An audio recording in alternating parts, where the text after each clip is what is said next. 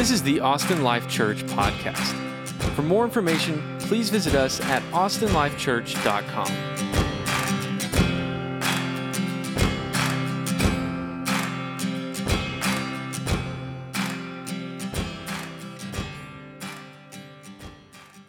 Good morning. Um, I, as you could probably tell, am very tech savvy and, um, and hip, and I get all of my news from Twitter, or at least I did. Uh, I would just, you know, television is so 20th century, and so I, every, everything, everything I knew about the world, I would basically get through, through Twitter. And it was just a, a few months ago that I've found myself prior to 7 a.m. in the morning being extremely angry. I, and Beth would wake up, and the first thing I would do is I would rant at her about how the world is absolutely falling apart. Until I said, you know, this is just, this is not good. Uh, I, so I got rid of, have y'all, did y'all Twitter? Do y'all, anybody in here Twitter at all? Insta? Snapchat? Anybody unplugged at all? Okay. So I had to end up getting rid of Twitter. I got, I got, okay, I got rid of all my news Twitter. Still, all my sports is still from Twitter. Basically, it's sports and cat videos is what I have Twitter for now. But Facebook is, you know, or Fakebook is is no better. You know, you you see people all the time getting into these arguments over over things on Facebook. People that are good friends. We saw just a few weeks ago family members got into this raging it ended up being a theological debate and now are not speaking and will not show up to the same holiday event. Um, so, it, it, and when you look at this, and I don't know again if y'all have noticed it, but there seems to be uh, a tension. I was around for like the Vietnam War protests. Um, I was, you know, two, but I was there, and I don't remember a lot of it. But I mean, there, so there were times in this country where things were just like really tense, like they are now. Things are really, really tense. But I, it's been it's been decades and decades since there's been this kind of just just everyone seems to be walking around with a raw nerve. We were talking before we came on. It was just sort of a um, it's sort of this perfect storm um, of 24/7 social media contact, um, just you know politics off the rails. It's just a very very unique time. But if you look at some of the the anger, some of the entitlement. Um, it, like we were promised in the end times, this, this worship of self. So much of this can boil down to a lack of empathy. Um, empathy is like this amazing gift that I think God gives us that enables us to relate to another person.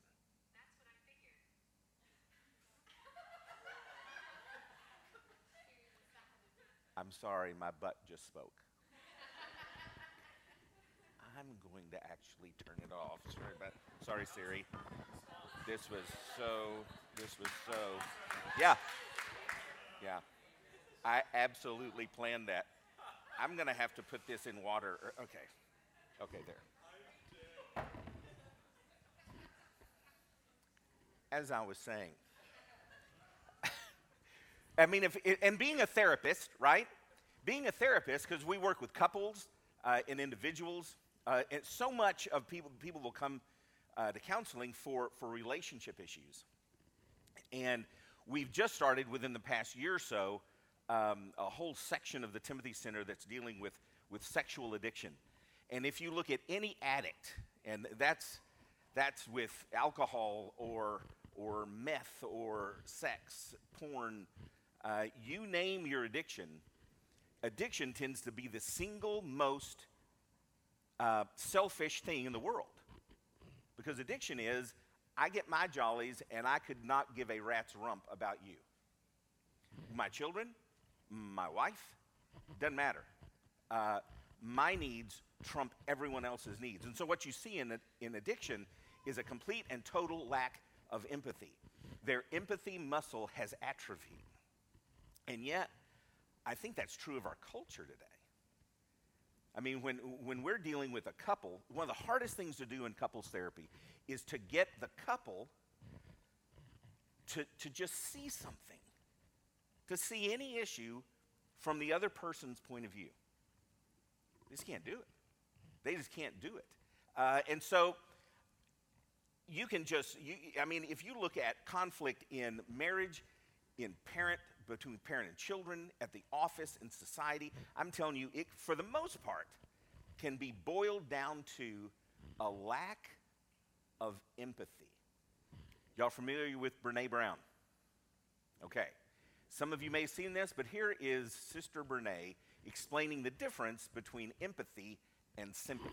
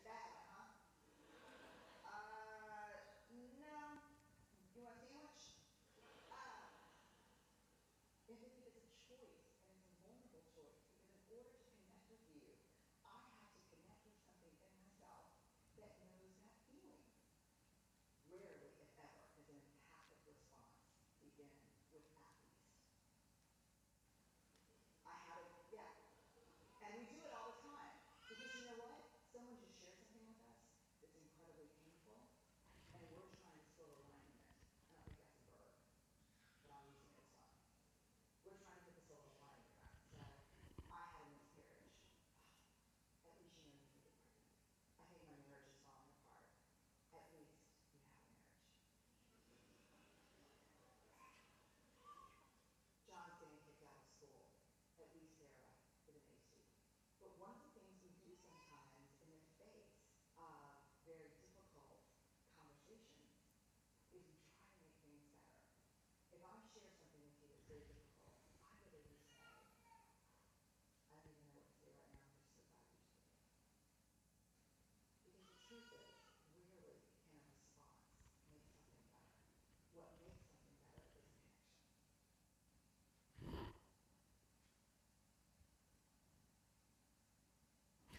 All right, so empathy, get this in our heads. Empathy is feeling with people, it's feeling with somebody. And so, what does a lack of empathy look like? I think there's a couple of things, especially if we're talking about within the Christian community. What does a lack of empathy look like? Well, number one, it's playing the God card. We see that throughout all the Bible, right? Job's friends, well, this is happening to you, Job, old buddy, because of all the sin that's in your life, apparently. How about the guy that was born blind? And they asked Jesus, well, was it him? Or was it his parents' sin that made him to be born blind? We want to give some spiritual, we feel pressured to give some spiritual response as to what this poor soul is going through. So the number one thing is we play the God card. Don't do that. My mother died when I was 22 years old. And if one more person would have come up to me and said, Well, you know, God causes all things to work together for good, I think I would have slapped them. In fact, there was one old woman I actually did slap, but she was kind of doddering anyway. There was Romans 8:28. Don't quote Romans 8:28. I don't care what you do. I don't care the temptation, the draw, because it's right there. That's one of the ones we all have memorized. Don't go there. Do not quote Romans. I don't care how true it is. And by the way, it's true. Don't quote it. Number three, saying I'm sorry that you feel that way.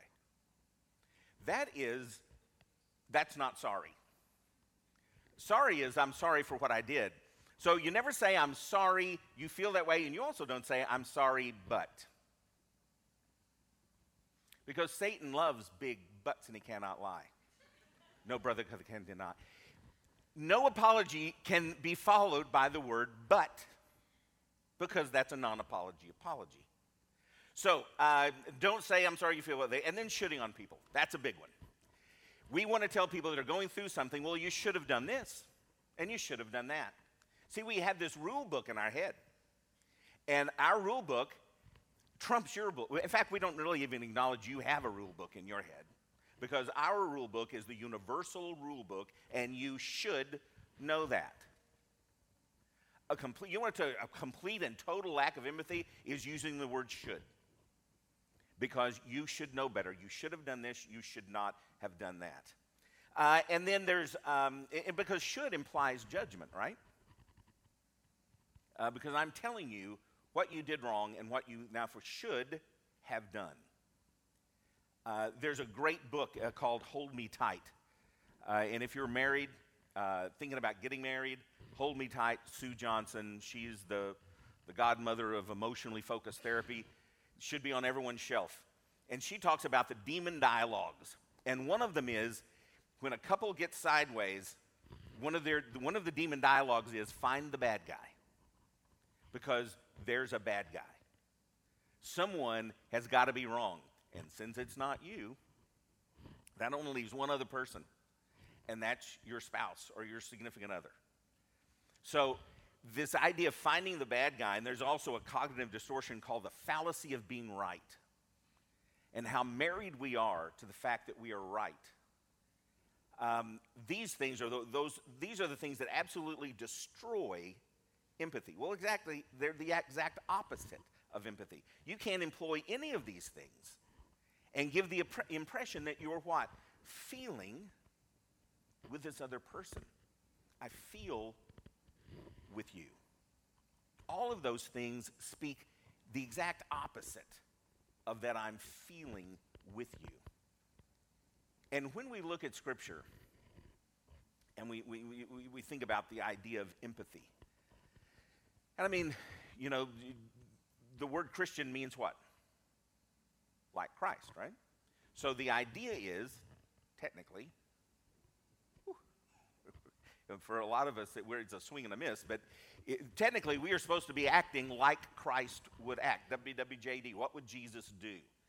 Well, all we have to do is look at Jesus. And of course, the great example of this is, is, is the, the, the, the Bible verse that virtually every child in church, it was the first one ever that you memorized, which was Jesus wept. Shortest verse in the Bible, and the most easily memorized memorizable.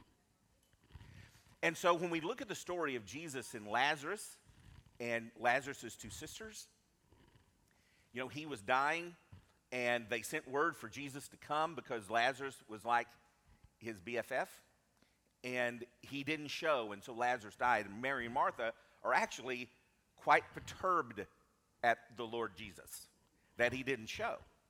Because if he would have come, he could have saved Lazarus. Here's what John 11 says, starting in verse 32. When Mary reached the place where Jesus was and saw him, she fell at his feet and said, Lord, if you had been here, my brother would not have died. And when Jesus saw her weeping, and the Jews who had come along with her also weeping, he was deeply moved in spirit and troubled. Where have you laid him? He asked. Come and see, Lord, they replied. And Jesus wept. I don't know if you've ever, I don't know, well, how often you just sit around contemplating Bible verses, but why Jesus wept seems a little out of place because he's about to, you know, it's about time for the big reveal. I mean, he was gonna, he was gonna do do the thing, and And every, whoo, it made the Bible, and it was going to be one of the great miracles. He knew this was coming. They didn't. They figure Lazarus is, you know, was gone. Uh, he'd been there a couple of days now. And yet Jesus wept. We're left with no alternative other than maybe possibly really bad allergies as to why he would have wept at that time. And it only falls to he felt with them. He was able to put himself in their shoes to feel their feelings. Now then, Jesus was God. Jesus spoke the universe into existence. And yet he was able to feel what someone else was feeling. If the Lord God of the universe can feel what someone else is feeling, how in the world is it so difficult for us to do? Like, we can't relate. Seriously? Seriously, we can't relate? Jesus felt with Mary and Martha, knowing full well what was coming. I mean, if I was him, I'd be going, okay, just wait, because it's going to blow your mind. But he, his heart broke because these people that he cared about deeply, their heart was broken. So, Jesus weeping is one of the great biblical examples that Jesus gets it. Now, the author of Hebrews actually tells us in black and white, well, red and white, that Jesus gets it. This is Hebrew 4:15. For we do not have a high priest who is unable to empathize with our weakness, but we have one that has been tempted in every way just as we are, yet he did not sin. We don't have this high priest. We don't have this God that we worship that's just up there. He's not this burning bush just out there, just so omnipotent. If you look at him sideways, he's going to zap you. That is not the God that we serve. He said, We have a high priest that empathizes, who feels what we feel, because he's been tempted in every way that we've been tempted. I would love about 515 and see Jesus on Mopac and just see if he could still not sin. It could happen because he's God. But the Bible says that he was tempted in every way and therefore can feel with us. So when we when we have a God that we're supposed to mimic, right? We are Christians. And if and if he if there's anyone that ever walked the earth that should be able to say, "Yeah, I don't get it. I I can't see where you're coming from." It would have been Jesus. And yet he was able to. He was able to feel with them. That's why when it comes to even extremely difficult, I'm about as pro life as, as it gets. And yet, here's a 16 year old girl whose boyfriend deserted her. Parents kicked her out and said, when you have an abortion, you can be, and this is a true story, by the way, you can be, uh, we'll take you back as soon as you abort your child. Seriously, we can't understand. Seriously? And again, I'm, oof, oof, I'm just to the right of Attila the Hun when it comes to something like abortion. And yet, are you seriously telling me you cannot feel with her? Of course you can. Kids come in the office all the time and, you know, smoking weed, and it's like, probably not a good choice, but I get it. You know, if, if I was going through what you're going through and I could smoke on something that was, you know, doesn't, it makes me not, I don't care, sign me up. Smoke a bowl. Not a good choice, but I get it. It's not that I don't get it. Of course I get it. You, you look at divorce and you look, that's one thing about being a therapist. They come in and, and like a lady will come in and say, My husband is this. said, My Lord, you're living with a monster. And then he comes in and says his story. He's like, You're living with a witch. And of course, it's, it's somewhere, it's always in the middle. And I'm sitting here with no dog in this fight. And so I can sit there and go, Yep, I see what you, uh huh, yeah, I see exactly what. They can't, but I certainly can. Because very few people are just mean. Some of them are. Uh, Very few are, are actually just really abusive. Some are. But people have, their point of view is true. And I get if I was in their shoes, absolutely. I could see why they feel the way they feel.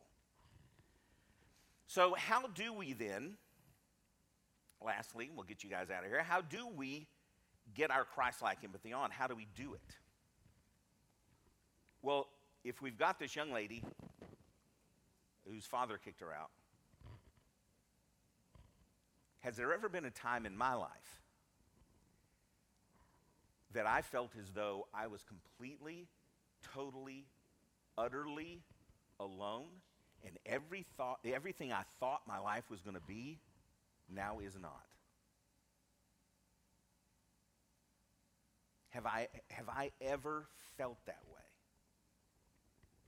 Because if I have, I can feel with her. Empathy requires us to dig down and find our own pain and our own abuse and our own abandonment and our own fear. And if we can dig down and if we can touch that and not be in just complete denial that we've ever felt those feelings, if we can if we can dig down and find that, I'm not sure there's many people on earth that we could not feel with. We have to dig down and find how the other person's pain and find it inside of us. And another way that we can show empathy as a believer is just stop with the condemnation for Pete's sake. Yeah, I'm, I'm reminded of Jesus and the woman caught in adultery, and you know the guys are you know about to throw rocks at her, and then you know he, he tells them without sin throw the first stone. They all walk away, and she says, "Well, where are those women that would condemn you?" And she said, "Well, they're gone." And what did Jesus say? Well, you're going to hell in a handbasket. He said, I don't condemn you either. So if Jesus doesn't condemn, again, oh my gosh, when I see people that are representing Christianity, I just don't see Christians red in the face, screaming and spitting. Doesn't mean there's no place for anger. You know, as we saw as we first got started, he dumped over the money changers. It's not like, you know, there's, there's no place for righteous indignation.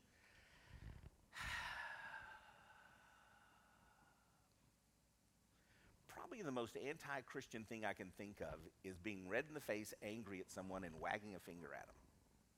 And I don't know. It's probably because we're screaming at them that they're wrong and that they're horrible and they're godless. And I, th- I guess we're thinking they're going to go, oh, oh my gosh. Oh my gosh. Thank you. Thank you for being God's instrument of correction in my life. I will now turn away from all of my beliefs that I've had since birth and just follow you, really, because you're the one that's showing ultimate wisdom. I don't know why we're doing it. I don't know what our purpose is of just getting red in the face screaming at people. Just because, because again, how can I, speaking of judgment real quickly, this judge not lest ye be judged, how can I judge you simply because you're sinning differently than me? See, for me to judge somebody, I mean, you who are without sin, right? How can I judge someone just because they happen to be sinning differently than I am? Who do I think I am? So I don't know where this exactly happened, um, but you know, i i but this idea that if um, that if I don't condemn something, I'm condoning something, that our condemnation is in some way required of us. I don't know. I don't know. I don't know where that happened. I don't know where that came from. There's, there was an old cartoon, and it had Jerry Falwell and Pat Robertson, and they were standing in the street, and it was deserted, right? And the papers were fluttering. It was supposed to like be post rapture, right? And so the rapture had come, everyone had raptured, and they were like the only two left. And one turns to the other and says, I don't get it. We hated all the right people. That's not true, of course, but that's a perception of believers. That if we don't condemn something, Lord knows we're going to be accused of condoning that behavior. Where Romans 8 1 says, What? There is no condemnation for those that are in Christ Jesus. So, Scripture tells us flatly that there's no condemnation for those that are in Christ Jesus. And Jesus said, I don't condemn you either. I don't condemn. And yet we still feel it is our moral, spiritual, biblical obligation to condemn those around us. Um, the secret of getting on our Christ like empathy is to be a paraclete. Amen. To be, not a parakeet, which for the longest time, that's, I, yeah, a paraclete, which is again, you know, a Greek word that's talking about the Holy Spirit, right? Because the Holy Spirit walks alongside. The Holy Spirit reminds you of what God's Word says. The Holy Spirit walks with you through whatever. We're not supposed to fear the valley of the shadow of death, not because God is going to spare us from that, but that He's going to walk through that with us. If we, we in any way could be like the Holy Spirit, or whew, if the Holy Spirit could use us in the life of someone else, it would be to simply walk with them through what they're going through. And that's all. That's all. There doesn't need to be a Christian song that you'd like to play them or a verse that you just read. It's just feeling what they're feeling and walking with them through it. I'm telling you, empathy is Willy Wonka's golden ticket when it comes to relationships. It is the key. If anyone can achieve empathy, uh, you want to talk, and you know, just in relationships in general, uh, it is just the door to peace and contentment in someone's life, in someone's relationship. But empathy is difficult, so how do we pull it off? There's a couple of verses, real quick, and we'll get out of here. Galatians 2:20 says, "I've been sacrificed. Um, I've been crucified with Christ, and I no longer live, but Christ lives in me. The life I now live in the body, I live by faith in the Son of God who loved me and gave himself for me." This no one really this is like one of the most revolutionary things. Because it's it's kind of showing where Christianity separates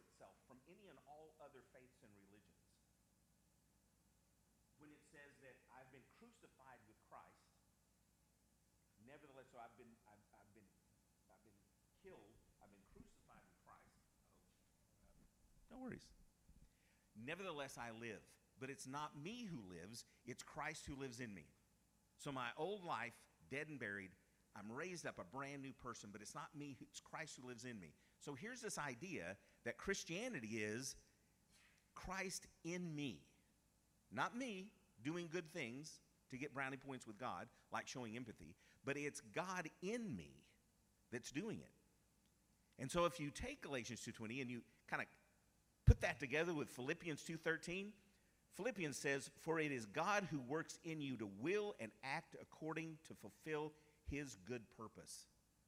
So he says, "Don't you know it's God in you that makes you want to do the will of God and it's actually God in you that does it?"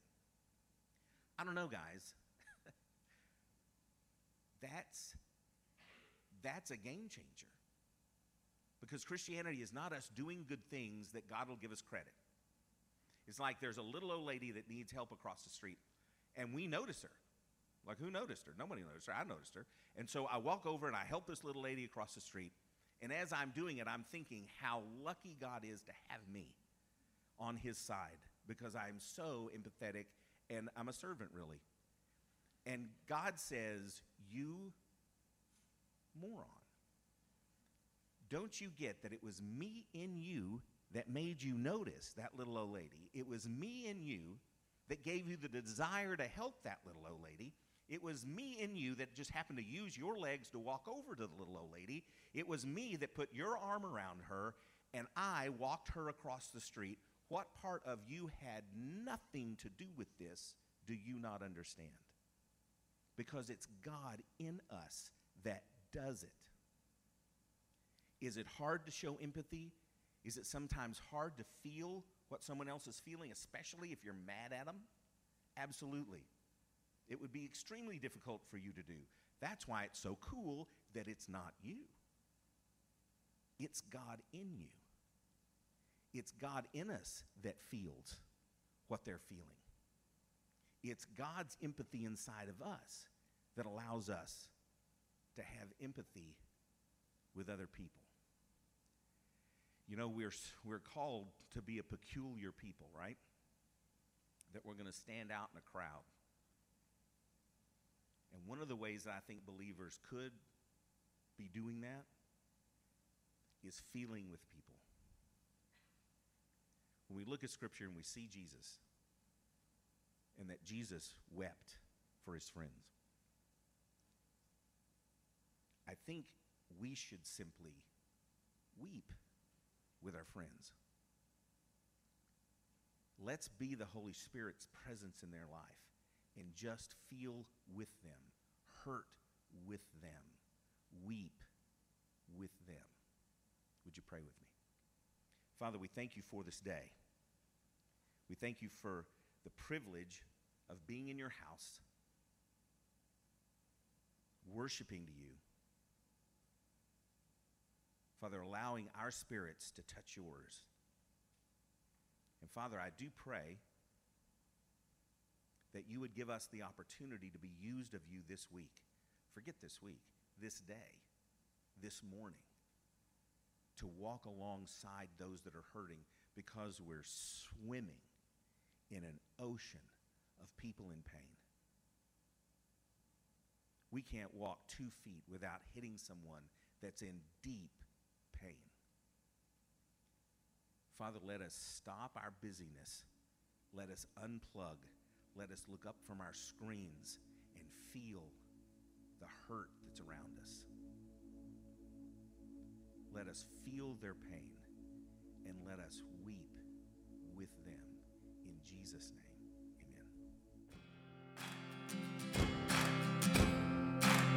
amen. Thanks for tuning in to the Austin Life Church podcast. To help support us, please take a second to rate and review us on iTunes and visit us at austinlifechurch.com.